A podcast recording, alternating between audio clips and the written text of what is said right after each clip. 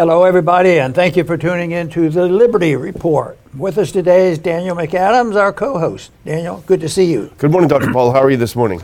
Doing just fine. All right. And uh, going to start off today with uh, an announcement, another hint that uh, maybe there's a coalition that is on again, off again. You know, can the Chinese get along with the Saudis, which would be significant because it would challenge the petrodollar. Yeah. And uh, the uh, Chinese have their their goals, and uh, that would that would be a big thing. So the article today was pretty pretty significant, and uh, there is a uh, the, the, article is considered as a remarkable uh, development. If it goes through, of course, it's too early to know. Uh, it's not easy to dethrone a currency.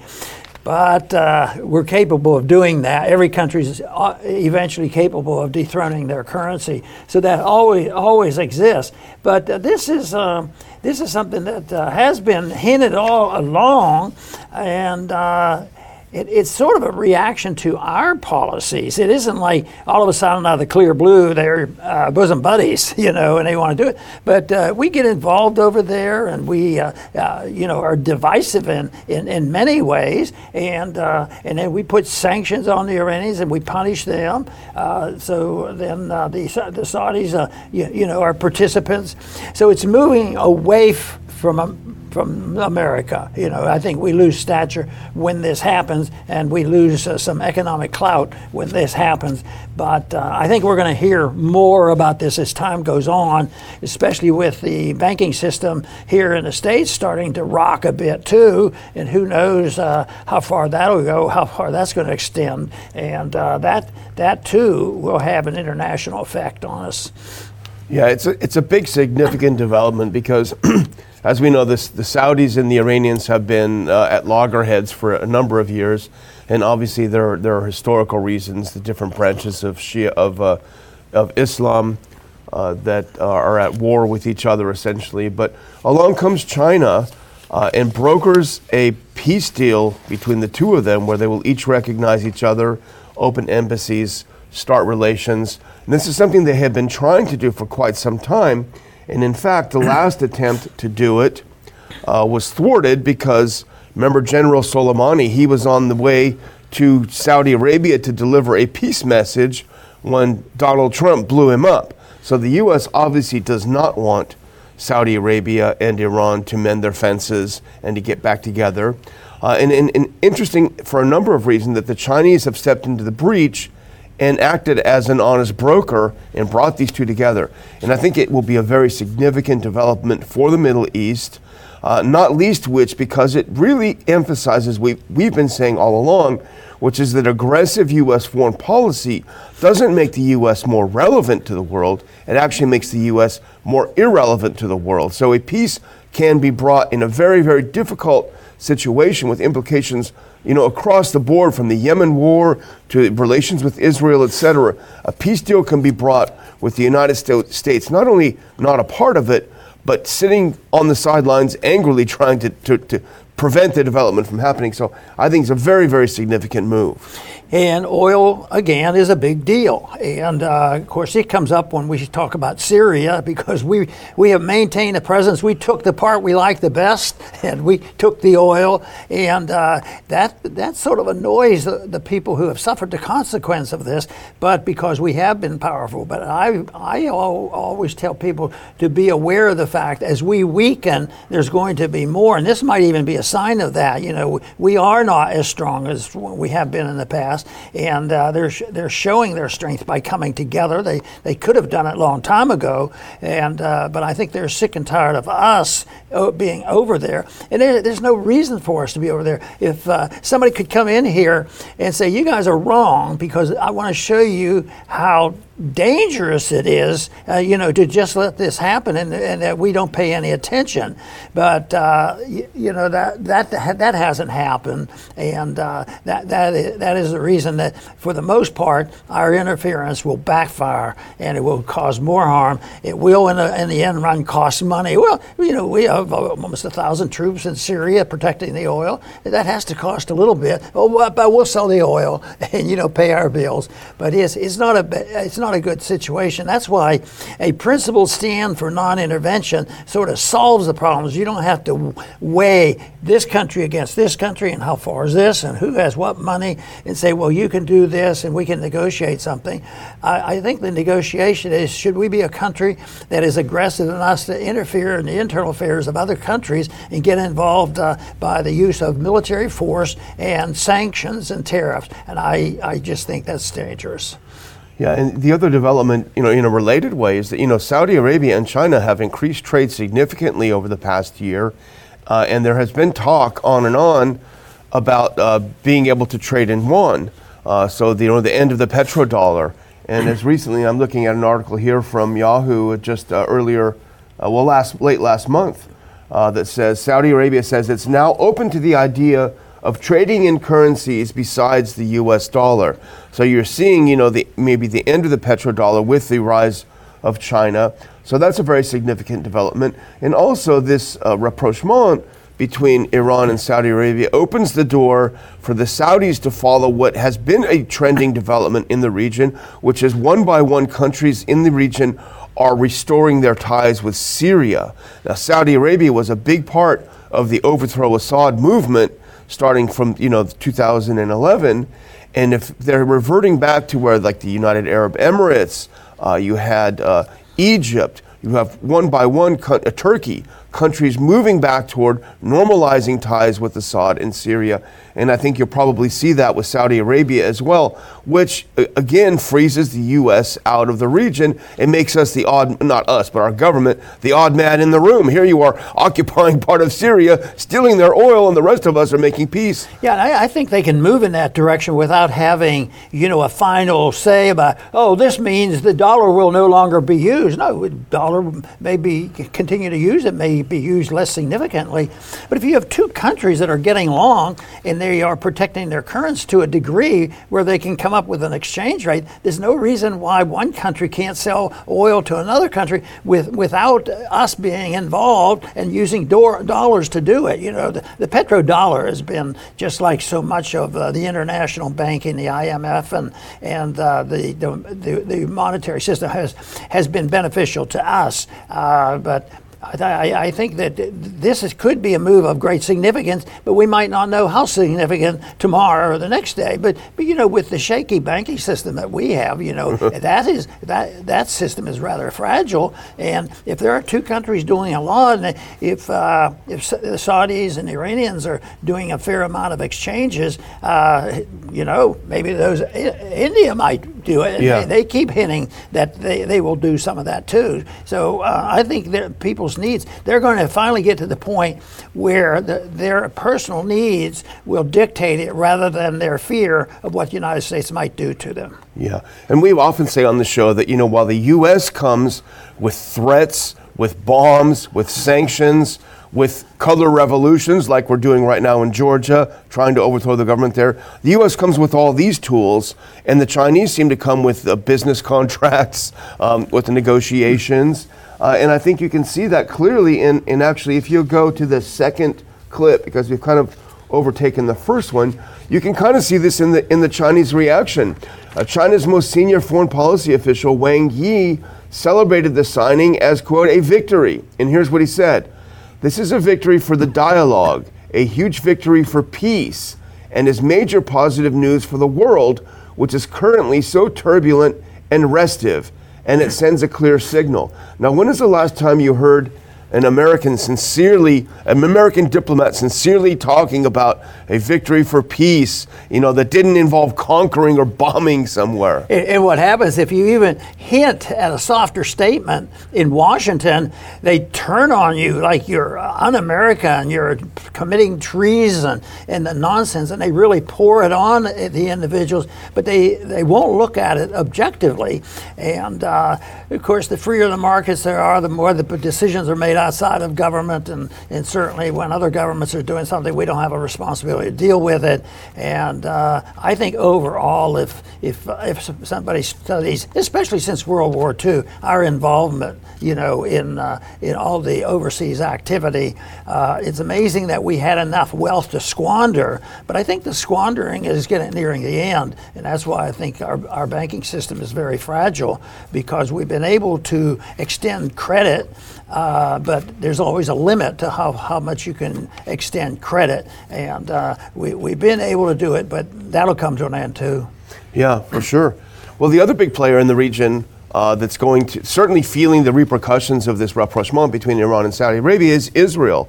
And uh, we're looking on antiwar.com, and there's a, an unnamed senior Israeli official who's who's angry, and I think that's probably the state of a lot of Israeli politicians right now. They're angry about this. They blame the weakness of the U.S. government and the previous Israeli government, at least according to this article. And you might say weakness, but weakness can be measured in many ways. Sometimes weakness uh, can be measured in being too aggressive, uh, in being too cocky. But I actually happen to think that this is a good news for Israel. Yeah. Because Israel has been able or has unfortunately been on a course of making enemies with the other countries in the region because they've always felt that the U.S. is the strong big brother that'll always have their back. It's almost like a moral hazard. And I think now seeing that the trend in the region is making peace, and Israel has had some overtures to Saudi Arabia in that area. So I think they may see that this is the trend, and without the U.S. carrying that big stick behind them, maybe they'll, they'll find that diplomacy is the way to go. Little pragmatism. Little pragmatism. yeah. they, have, they, have, to live with what's uh, what's going on. So uh, I I think that you know things are being shifted, and I think the most uh, important thing we try to do is sort it out to try to convince people that you don't have to defend on the militarism and the and the uh, uh, strong tough talk or obedience to the military-industrial complex or saying it would be bad for our economy, the oil prices make, might go up, and all that nonsense because uh, so often the opposite happens. And I think in this case we're seeing we're seeing some things happening that they probably didn't expect. Uh, yeah. uh, you know, to, the system to be, to be softened a bit. And it's you know, and it's also becoming abundantly clear that the State Department is not a tool of diplomacy and peace, but is a tool of war under the Biden administration. Uh, and certainly it was when we had people like Pompeo in as well. so, uh, so it's the contrast is very interesting. Well, let's, I guess move on to our next one because this is also an interesting trend that we're noticing. If we can go ahead to the Politico article on Ukraine. Uh, this came out over the weekend, and it was uh, written about by Dave DeCamp at antiwar.com, but the origination is Politico. It says, Little fissures, the U.S. Ukraine war unity is slowly cracking apart. Uh, and it's a very interesting article because it points out what we've been noticing and discussing, and there have been a lot of indications now that there is a big strain in the relationship between the Biden administration, the Republicans, and Ukraine. Uh, and it looks like it might, you know, continue to crack and may endanger Biden's determination to stick with Ukraine as long as it takes, whatever you need. And especially when you're talking, I was looking at a funny meme before this started of uh, Biden and and Zelensky on the phone, and Biden said, "I need that money back because the banks are all crashing." So, so, it's interesting to see this development. Yes, and, and you know this is uh, this is something that I I think is you know will continue for a while longer, and. Uh, it's, it's something that can't be beneficial to us. It's going to cause us problems because uh, the people are disgusted. They say the U- U.S. Ukraine unity is cracking, but the people the people are backing off too. But there's people in the administration. You know, they're they're not you know uh, the second in charge or anything, but there's some that's pretty high up that's giving you know in a military position might advise you know the president. You can't you can't wait uh, until Ukraine gets Crimea back again before yeah. we talk about peace. I mean, that's that's not going to get anybody anything. Yeah, that's a, that's the position that, uh, and that's uh, Zelensky's position. Yeah, wait till, wait, till, wait till we get our property back, and then we'll talk. Yeah, and meanwhile they keep losing more. Well, the one thing that's interesting in this article, and if we can put on that next clip, is that Michael McCaul, who, as you know, is extremely hawkish particularly on this issue. He would, you know, he would like to be at war with Russia, I'm sure, right now. Extremely hawkish, probably out of step with certainly some of the up and comers in the Republican Party. But here's what he says even McCaul, the chair of the House Foreign Affairs Committee, is getting concerned. He says the administration doesn't have a clear policy objective and a clear goal. Is it to drag this thing out, which is precisely what Vladimir Putin wants? He said. Is it just give them enough to survive and not to win? I don't see a policy for victory right now. And if we don't have that, then what are we doing?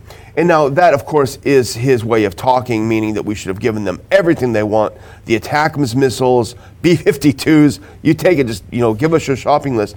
That's what he means. But it also means, I think, maybe I'm reading too much between the lines, Dr. Paul, that he is starting to get nervous. And the idea of what's your strategy? Well, Congress should have asked that before they passed 100 billion dollars. Yeah. what's the strategy here? Why are we giving you this money? They didn't do it, and I think now they're kind of cover their rear ends when they see things aren't going as well. Well, I'd like to reverse uh, some of that foreign policy stuff, at least back to 1945, yeah. and, say we're turning over a new leaf. We, we're not ready to go to war like we do all the time.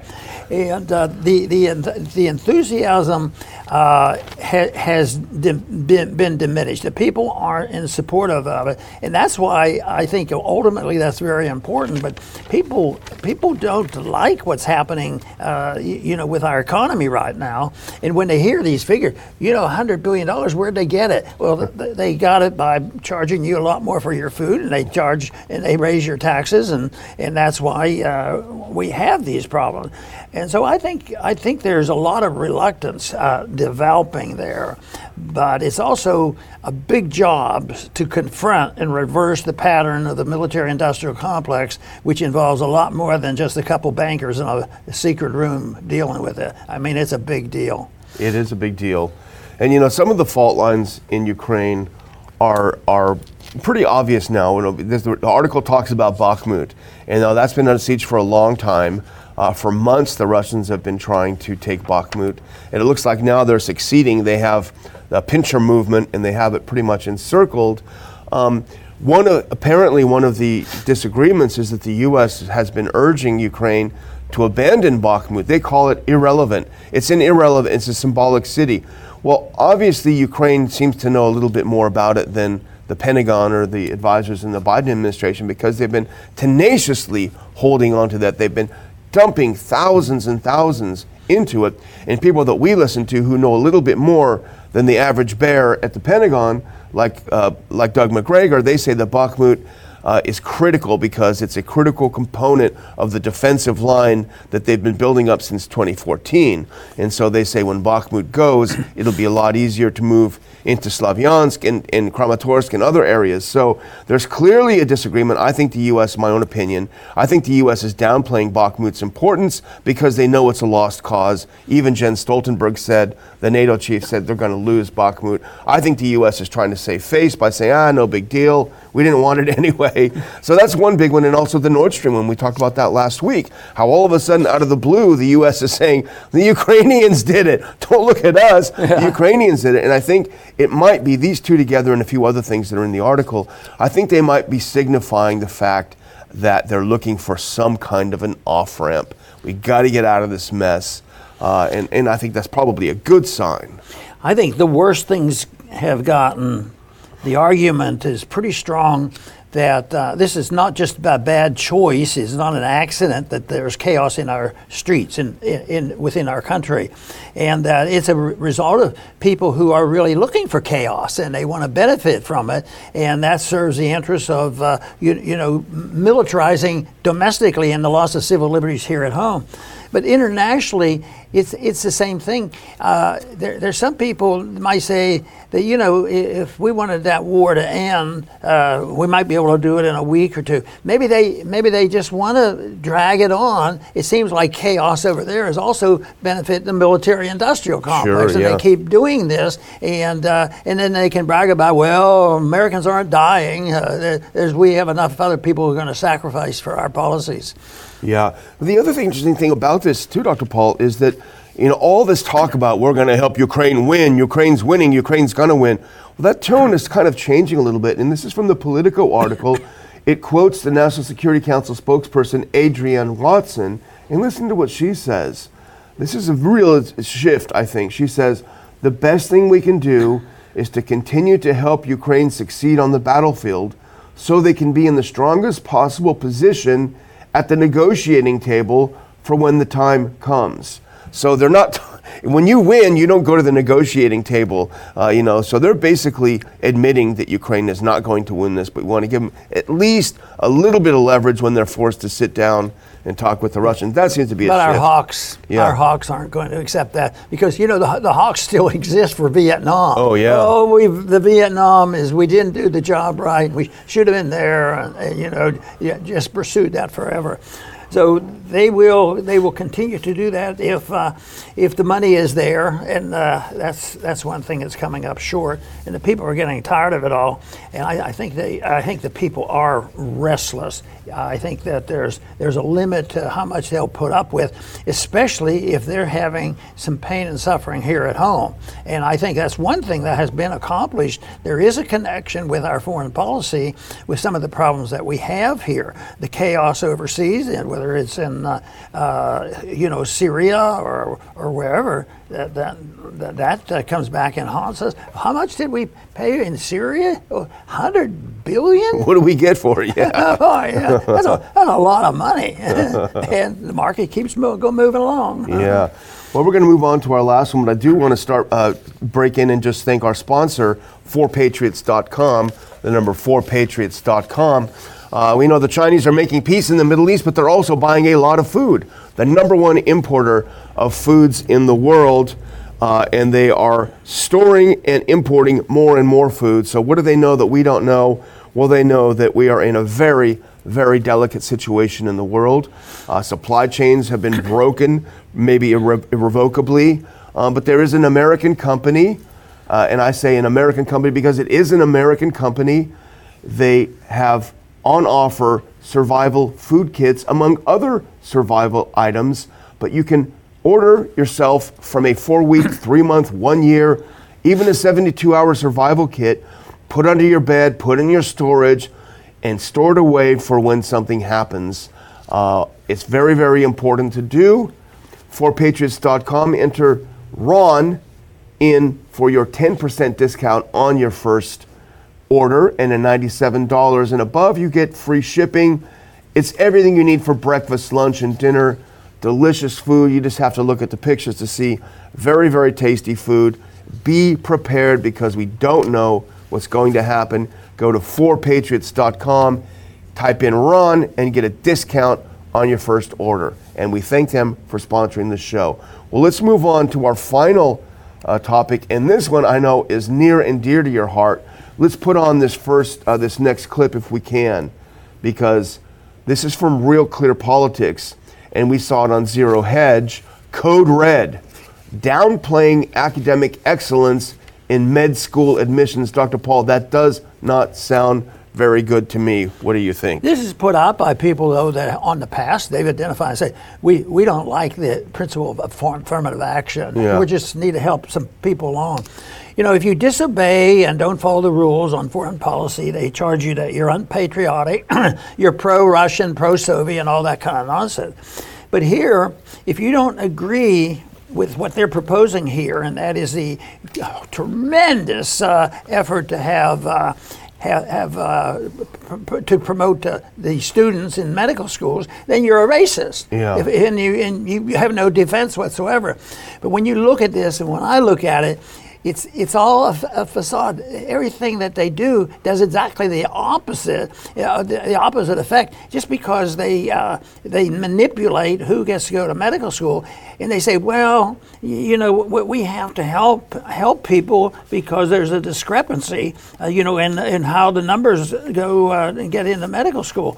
They, so they do that, and uh, there's a lot of downside to this because it undermines the whole system. If people people say, well, how did you get into medical school? You know, it, it'll, Yeah. it'll be it'll be complete. It can turn out to be negative, and even the universities that go along with this uh, whole whole thing of of, of, of uh, motivation, they they say that uh, they, they they they they make the point that you know this is good, this is right, this is the right thing to do. It's um, it, it's good. Uh, it's good for. It's not racist and all that kind of stuff.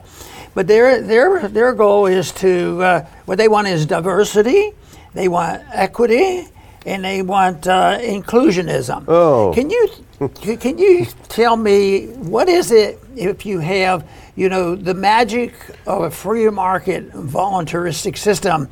What wouldn't we be able to accomplish? Yeah. You, you know, it, it's just just a fake is what it is, and uh, it's also going. I think it'll undermine the medical profession. I think it'll undermine uh, the, the whole system. I think the universities are going to be undermined, but they don't even test them anymore. Yeah. So, but uh, people are going to uh, eventually resist this. But right now, you, you know, I think it all started when they started manipulating all the way back to 1910 with the Flexner report. Yeah. Because there was some independence, there were some private schools, and there were you know you know there were schools for minorities and there were schools for women when they weren't going to the regular schools. Yeah. And there was also a challenge by the homeopathic school against the allopathic school, and uh, the AMA didn't like that. So they have this revision under the Flexner report, and they outlawed all of this. And uh, and I think right now this is one thing that I think uh, the uh, homeopathic, the more naturalist, won a little bit of ground, you know, with COVID because if you would have followed those rules, you would have been better off if you have sent sent your loved ones uh, for the uh, to have a have a ventilator put Yeah. on because they didn't know what else to do. Yeah. That's that's a that's a uh, that's a serious problem. But it, this is uh, this is just total rejection of common sense. And you know, because there were private schools and things back there, my son's going to a medical school right now. It's a private school, and I didn't even know they existed anymore. Wow. But it's a private medical school. It's expensive, but he it was uh, something that uh, he wanted to do. So uh, it, it's uh, it's they're still out there. They're not an it's not an absolute, but I'll tell you, they make it so that it's very difficult for the average person, uh, you know, to get into into one of those schools, you know, for financial reason. But uh, I think uh, I think that uh, th- this is a lot more serious. This is, they pan this off as being so holier than thou. We care about people. You don't care about people. It's sort of like uh, anything. Any social welfare program you don't support, that means you'll. How many times have you heard Hillary say, "You're going to let all the babies die"? Yeah. But we'll take care of them our way, you know. So it's a it's a pity, uh, and eventually, you know, the evidence will come out that this stuff doesn't work. The quality of medicine. Uh, i- is going to go down, and I, I think it's still good in places, uh, but uh, it's it's still vulnerable when when it, when it's regulated like this, and they pick uh, pick students for social reasons rather than whether or not they know what uh, what uh, chemistry is all about. That's that's unnecessary. That's being racist. You know, chemis- chemistry is racist. Yeah, it's really it's really alarming. And uh, put up the next clip. This is from the article because what they're doing is they're doing they're getting they're doing away with the MCATs. They're doing away with these tests that are objectively measuring your skills in biology, biochemistry, organic chemistry. These are kind of important if you're going to be a doctor. And this discrimination, by the way, is not necessarily against whites. I would guess that Asians. Uh, and maybe uh, even folks from India are going to be discriminated most against because they tend to do very well uh, and that's just a fact. But they're dropping the tests, but by dropping the tests, they're also getting into trouble because their rankings as universities, as medical schools, are going down. We can put up that next clip. So what they did is they got together and they decided to all withdraw from the U.S. News and World Report rankings, uh, hoping to cover up the fact that they're no longer using MCAT scores to let people in. Now, what are they using to let people into the schools, to medical schools? Put on the next one because I, I couldn't believe this, Dr. Paul. Medical schools are calling equity and lived experience. I would rather your lived experience include learning chemistry and biology.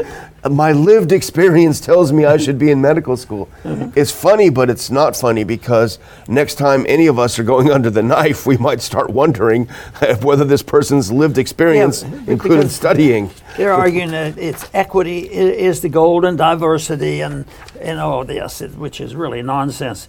But in a freer market, what the goals are is striving for excellence on a personal basis. Yeah. And you know what? Patients are pretty smart. You know, I, I think most until you get into all this insurance and government and which doctor you're allowed to go to.